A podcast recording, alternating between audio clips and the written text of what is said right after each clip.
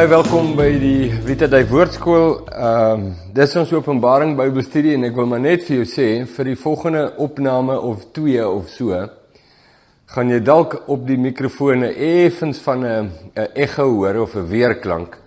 Die rede daarvoor is ons moet ehm um, die stoep waar ek nou sit se deure heeltemal toemaak want die wind is so erg uh dat dit eintlik hierdie opname sal sal onmoontlik maak. So ons moet die deure toemaak, maar dit gaan nou sorg dat jy dalk, ek weet nie, gaan jy dalk 'n uh, bietjie van 'n ekko hoor. Jy gaan ook nou en dan hoor dat hier's 'n motorfiets wat wegtrek.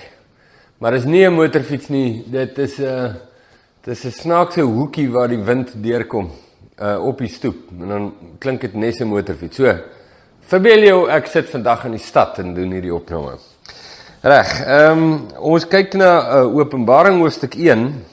Uh in die vorige video het ons gekyk na die spesiale inhoud, die spesiale omstandighede en die spesiale uitwerking van hierdie boek van Openbaring. Uh en en ons het gekom by wel, kom ons sê nou maar die eerste 9 10 versies.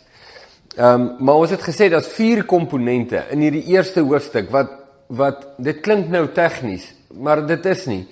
Dit is uh, as jy dit uh, het en jy kan dit identifiseer in die teks en jy sien my wêreld kyk, dis waarmee ons te doen het, dan maak dit die vorentoe lees baie makliker. So die bietjie werk wat 'n ou nou insit in hoofstuk 1 is die moeite werd. As jy nou eers inval by ons uh, Openbaring studie en jy het nie die eerste 1, 2 of 3 kan nou nie onthou hoeveel het ons nou al gedoen nie. Uh kyk gerus eers daarna want daar praat ons oor die agtergrond van die boek. Wie was die eerste ontvangers? Ons praat 'n bietjie oor eksegese en hermeneutiek en hoe dit van toepassing is op die boek van Openbaring. Ons het 'n paar vrae gevra wat belangrik is voordat jy die boek lees. Dis daar 'n paar belangrike vrae wat jy moet vra om jou te help uh om jou te kan help om te lees. want ehm um, want 'n mens kom gewoonlik veral met 'n boek soos Openbaring dan kom jy na die boek toe uh nie soos met 'n gewone boek nie of een van die ander boeke nie uh, in die Bybel. Jy jy kom na Openbaring toe, meeste van ons kom na die boek toe met 'n bril. So ons het 'n uh, ons het 'n konferensie bygewoon of ons het gehoor 'n populêre opinie oor Openbaring En uh, en ons kom met die bril na die boek toe en ons lees die boek uit die bril uit. Dis nie wat jy wil doen nie. Wanneer jy die Bybel bestudeer, wil jy indien moontlik, so ver moontlik, wil jy alle brille van jou gesig afhaal. Uh figuurlik gesproke natuurlik nou, né? Anders dan kan jy nie lees nie, maar jy wil die brille afhaal waardeur jy lees sodat jy kan hoor wat die woord sê. Dis die belangrike ding.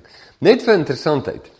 Die die woord apokalips Uh apokalips is 'n uh, is 'n uh, woord wat jy baie hoor, the apocalypse. Jy weet apocalypse now of ek sal uh, in YouTube so deur die video's gaan en dan sal iemand sê uh it was a, a, a apocalyptic scene. Dan bedoel hulle uh dis net verwoesting en is net groot en is jy weet dit is soos 'n dit is soos 'n zombie tipe van uh toneel, jy weet dis net ja, apokalipties. Dis die as jy vandag sê maar dis apokalipties, dan bedoel jy uh om om iets te sê soos in dit is 'n uh, totale verwoesting en verlatenheid en da da da da. da. Maar ek wil hê jy moet hoor dis nie wat die woord apokalipsis of uh, uh, apocalypse beteken nie. Glad nie, nie naaste by nie. Dis 'n totale verkeerde betekenis wat aan 'n woord gegee word wat net glad nie sy betekenis is nie. So dis 'n Griekse woord en die Griekse woord uh uh apokalipsis beteken openbaring.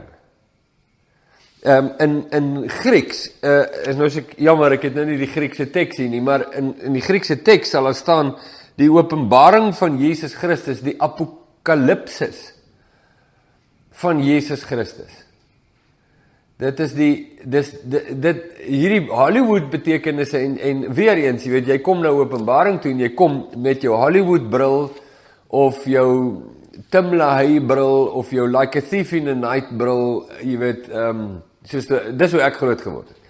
Ehm um, en en jy jy lees al hierdie goed. Ehm um, jy onthou die boeke en die, en en jy sien betekenisse van woorde wat glad nie die teks se betekenis is nie. Jy wil dit van jou kan stroop. Dis 'n baie belangrike ding.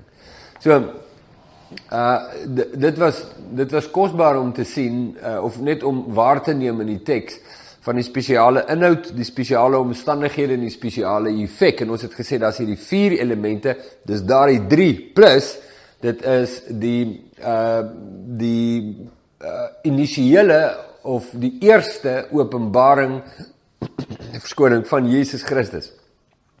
Nou, op hierdie vier dinge, die spesiale inhoud, spesiale omstandighede, die spesiale effek en die openbaring van Jesus Christus uh op daardie vier dinge word die hele res van die boek gebou as te ware. Maar dit is belangrik dat jy dit sien en dat jy dit waarneem. So, kom ons gaan kyk na uh vers 10 tot vers 20 want hier het ons te doen met die openbaring van Jesus Christus. Die heel eerste openbaring Johannes hoor 'n stem met hom praat. Hy draai om om te kyk wie praat met hom en dan sien hy. Nou wat sien hy? Nou baie belangrik, dis ook ons eerste inleiding in die boek se simboliek. En die boek is baie ryk aan simboliek. So daar's allerlei voorwerp simboliek en syfer simboliek en andersins wat eh, jy moet net notisie van neem dat die dat die betekenis van die boodskap lê verskuil in die simbole. So as jy die simbole verstaan, verstaan jy die boodskap. Dis so maklik soos dit. En ehm um, van hierdie simbole is ooglopend want dit word deur die teks verduidelik. Ons sal nou op een afkom. Maar van hierdie simbole is nie so maklik vir die moderne persoon om te verstaan nie. Dan moet 'n ou bietjie gaan weier kyk, nie waar nie, in die Bybel self om te sien of hierdie simbole in die Bybel gebruik word en waar dit gebruik word, hoe word dit gebruik? En dis die belangrike ding daar. So um, ons uh, wil nou gaan kyk na hierdie eerste openbaring want dit is kosbaar. Dis ook die openbaring van Jesus waar ons hom ontmoet as die regter van die nasies van die aarde. Nou ons het Jesus leer ken toe ons Lukas gedoen het, het ons hom leer ken as die bedienaar, die geneeser, uh die seun van God in die vlees.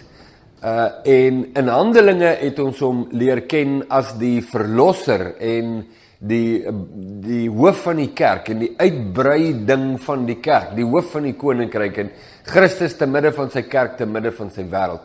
In Openbaring gaan ons Jesus leer ken as die regter. Nou, dit bring my nou terug na die gedeelte in Handelinge, Handelinge 17 waar uh Paulus uh in die Areopagus in Athene gepraat het en aan hulle die evangelie verkondig het. En in hierdie gedeelte Uh as ek dit nou vinnig kan kry, dan gaan ek dit vir jou lees. In hierdie gedeelte uh, gee Paulus die die ehm um, die evangelie weer.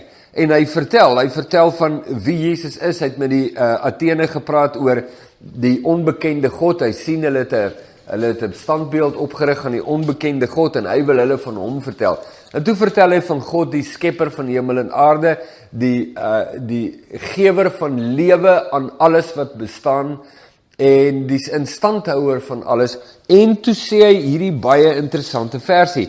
Nou ehm um, dit is uh, Handelinge 17 vers 30 en 31 en dit is nou presies waarmee jy nou te doen gaan kry. So, dis nou 'n voorbeeld van hoe die die res van die skrif uh onbeskryflik asemrowend insluit en aansluit by die teks wat ons in Openbaring kry. En daarom is dit so 'n kosbare boek om die die Bybelse kanon mee af te sluit, omdat dit as ware 'n samevatting is van alles wat God gesê het, sy openbaring van homself en die koninkryk en sy seun regdeur die eeue van Genesis tot by die laaste boek. So kyk wat staan in Handelinge 17 vers 30 en 31. Nou ons het dit gedoen in ons Handelinge Bybelstudie, doen dit lees dit net gou weer. God het dan die tye van onkunde oorgesien en verkondig nou aan al die mense oral dat hulle hul moet bekeer. Omdat Nou daai was belangrik. Daardie twee versies is belangrik en dit is belangrik dat jy die omdat raak lees daar. Want die omdat gaan die stelling nou verduidelik en die verduideliking van die stelling is dikwels selfs belangriker nog as die stelling. Omdat die verduideliking van die stelling soos wat ek nou doen, die rigsteen van die stelling is. So hy sê God het dan die tye van onkunde oorgesien en verkondig nou aan al die mense oral dat hulle hul moet bekeer omdat hy 'n dag bepaal het waarop hy die wêreld in geregtigheid sal oordeel deur 'n man wat hy aangestel het en hy het hiervan aan almal sekerheid gegee deur hom uit die dode op te wek. Hiervan wat? Hy het sekerheid gegee van die feit dat daar 'n oordeel kom. Hy het sekerheid gegee van die feit dat hierdie man die regter van die nasies van die aarde sal wees deur die opstanding in die dode. Hy het ook sekerheid gegee deur die opstanding van die dode van die werklikheid van die boodskap van verlossing is dat God aan almal oral bekeer uh, uh, preek of hulle hulle uh, gebied, hulle beveel om hulle te bekeer. Daar's verlossing en bekering omdat daar kom 'n dag van oordeel en die regter by daardie dag van oordeel is Jesus Christus self. Maar ons gaan hom nou leer ken as daardie regter presies soos wat Lukas verduidelik in Handelinge 17. Maar ons gaan hom ook leer ken nie net as die regter wat aan die einde van die tyd by die wederkoms van Christus by die groot oordeelsdag die regter gaan wees van die nasies van die aarde nie Ons gaan hom ook in Openbaring leer ken as die regter van die nasies van die aarde deur die eeue heen, nie net aan die einde nie, maar ook in die dag en tyd waarin ons lewe. Dag en tyd waarin hierdie eerste ontvangers gelewe het 95 na Christus, maar ook in ons tyd en ook in die tyd voor ons en in die tyd na ons is Jesus waarlik die aktiewe teenwoordige uh regter van die nasies van die aarde, aktief en teenwoordig en deurlopend. En ons praat dan, ons sal later ook weer daarby kom, ons gaan praat oor van die tussentydse oordeele van God en die finale oordeel van God. En ons gaan toelaat dat die skrif vir ons sê wat hy wil sê. So ons wil lees wat daar staan. Ons wil aktuelle vrae vra en sê, jy weet, wat hoe verstaan 'n mens dit? En as mense dit nou tot verstaan gekom het, hoe is dit van toepassing op ons vandag? Hoe was dit van toepassing op die eerste ontvangers en hoe is dit van toepassing op ons vandag? Hoekom wil ons dit doen? Ons wil die woord van God reg verstaan en ons wil nie in die slaggat trap soos so baie mense trap om Openbaring te vat as 'n soort van 'n gunslinger boek in die Bybel en en ongelooflike uitsprake te maak en dan te sê die woord sê so nie. Dis dis die een slaggat wat ons wil vermy met alles wat ons het. Goed. So, kom ons gaan kyk. Kom ons gaan kyk na die openbaring van Jesus, ehm um, vers 10 tot vers 20. Ek dink wat ek gaan doen is ek gaan die teks lees in die Bybel en dan gaan ons kyk na ons Bybelstudieboekie, Openbaring ontsluit en ons is dan nou vandag op bladsy 41 as jy uh die Bybelstudieboekie saam met my volg. Ehm um, en ek sal dit aanbeveel as jy hom het maak aantekeninge in die boekie. Onthou die boekie is nie die Bybel nie, nee, dis net 'n poging tot 'n verduideliking van wat in die teks staan. Ons hoofteks is die Bybel self. Maar gebruik jou Bybelstudie boekie sommer vir jou notas en aantekeninge en vrae wat jy vra, onderstreep en omkring en trek strepe. Dit help jou om te leer en om te onthou en te verstaan. So die teks van vers 10 af tot vers 20, dis die einde van die hoofstuk, lees as volg. Ek was in die gees op die dag van die Here en ek het agter my 'n groot stem gehoor soos van 'n bassein wat sê: Ek is die Alfa en die Omega, die eerste en die laaste en skryf wat jy sien in 'n boek en stuur dit na die sewe gemeentes wat in Asië is, na Efese en Smyrna en Pergamus en Thyatira en Sardes en Philadelphia en Laodicea. Toe draai ek my om om te sien watter stem met my gespreek het En toe ek my omgedraai het, sien ek sewe goue kandelaars. Nou moet jy mooi kyk want nou begin die simboliek. Gaan nou nou ietsie sê oor die sewe gemeentes, maar hier begin die simboliek. Tussen die sewe goue kandelaars, een soos die seun van die mens met 'n kleed aan wat tot op die voete hang en gegord om die bors met 'n goue gordel, sy hoof en hare so uh, was wit soos 'n wit wol, so sneeu en sy oë soos 'n vuurvlam en sy voete soos blink koper wat gloei soos in 'n oond en sy stem soos die stem van baie waters. En in sy regterhand het hy sewe sterre gehou. en 'n skerp tweesnydende swaard het uit sy mond uitgegaan en sy aangesig was soos die son wat skyn in sy krag.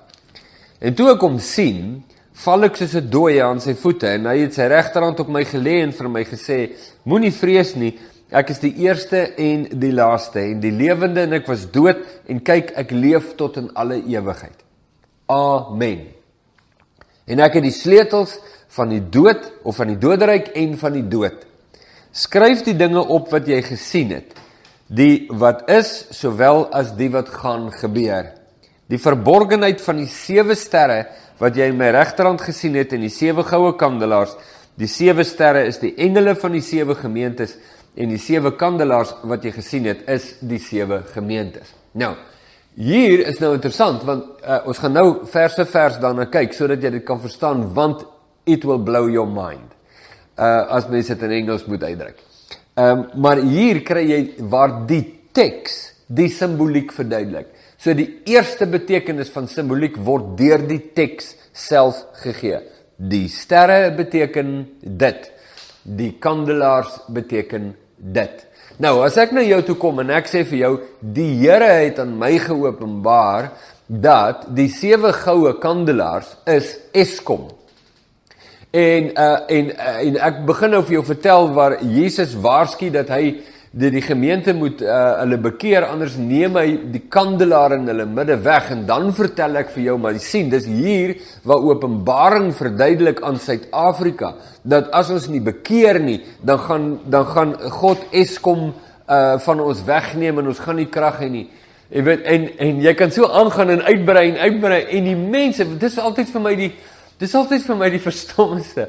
Is hoe gewillig is die mense om dit te sluk. Jy weet, eh, ek kan dit nie glo nie, jy weet, vir soetkoek op te vreet. Nou, ek gebruik dit as 'n voorbeeld. Ek het nog nooit iemand gehoor sê dat die sewe goue kandelare is Eskom nie, maar dis 'n baie goeie voorbeeld want mense doen wat ek nou doen met die sewe goue kandelare met ander gedeeltes in Openbaring. En dan maak hulle hierdie verklaring, jong, dis Kissinger en dis Gorbachev en dit is nou die, Jy weet dis nou die die uh Europese Unie en dis nou hierdie en dis nou daai en weet en so allerlei uitsprake en hier hierso is die vaksines en hier's mosterdgas en hier's Amerikaanse gevegshelikopters en hulle vat die skrif en hulle draai dit druk dit deur 'n minser en gee dit 'n betekenis wat net glad nie daar staan nie. En en dit al klaar behoort 'n geweldige protes by jou te ontketen. Uh dit is nie hoe interessant klink my teorie nie, dit is is dit die waarheid. So alhoewel ek nou vreeslik uit die teks kan smokkel en wys maar dat God het al 2000 jaar gelede voorspel dat Eskom, jy weet, gaan ingee in die kragvoorsieners en, en want kyk hy vat die sewe goue kan hulle die teks sê dis die gemeentes. Jy kan niks anders te sê as wat die teks sê nie. Dis die punt. Dis wat ek vir jou wil wys. En daar's 'n hele paar sulke goedjies in Openbaring waar jy die teks lees en dan sal ek vir jou ek sal die teks lees en dan vir jou in die oë kyk en vir jou vra wat staan daar en die die kans dat jy vir my iets anders gaan vertel as wat in die teks staan is baie groot. En as jy as jy my nou nie glo nie, wag 'n bietjie, ons gaan by dit kom. Dan gaan ek dit doen op kamera en jy sal nie glo wat jy lees nie. Jy sal ook nie glo wat jy sê nie, want jy sê wat jy gehoor het, nie wat daar staan nie. En ons wil bly by wat daar staan, né? Dis baie belangrike ding. Het jy daai boodskap? Ek dink jy het hom teen die tyd nou baie goed. So daar het ons die eerste 10 versies. Kom ons gaan kyk daarna. So uh, versie vir versie. Ek gaan nou die uh, Bybelstudie boekie gebruik om daar lekker inligting daarin is wat ek ehm um, nie wil hê jy moet ehm um, jy moet mis nie. Maar ek sien nou ons trek nou al by 20 minute wat hierdie video betref. Goed. Goed. Ja, party van jou julle sê nou seker gaan aan, gaan aan, maar maar uh maar ek dink kom ons stop dit hier. Kom ons stop dit hier. Ehm um, alhoewel ons nou net die teks gelees het en nie behandel het nie, was dit in elk geval nie tyd mors nie, want die goed wat ons hier gesê het is ontsettend belangrik dat jy en ek dit oor en oor en oor en oor hoor. Want dit is nie by die aanhoor die eerste keer se aanhoor wat dit insink in ons harte nie. Ons het nodig om dit oor en oor en oor te hoor. Ek, ek hoor nou die dag hulle sê daar's navorsing gedoen daaroor. Mense moet goed tussen 6 en 8 keer hoor voor hulle dit onthou. En voor dit 'n impak maak op hulle. En uh, so ons gaan hierdie selfe goed oor en oor nog sê want dit moet baie diep indring in jou want ek wil hê jy moet Openbaring kan lees en Jesus kan sien, sy heerlikheid kan sien in Openbaring en kan toelaat dat die seën wat God beloof het, die spesiale effek dat hy beloof het op die lees, die verstaan en die onderhou van die boek Openbaring dat dit jou deel kan wees en dat jy dit nie kan mis nie.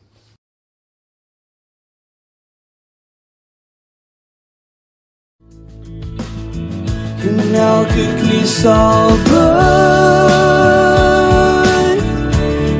que montre-te.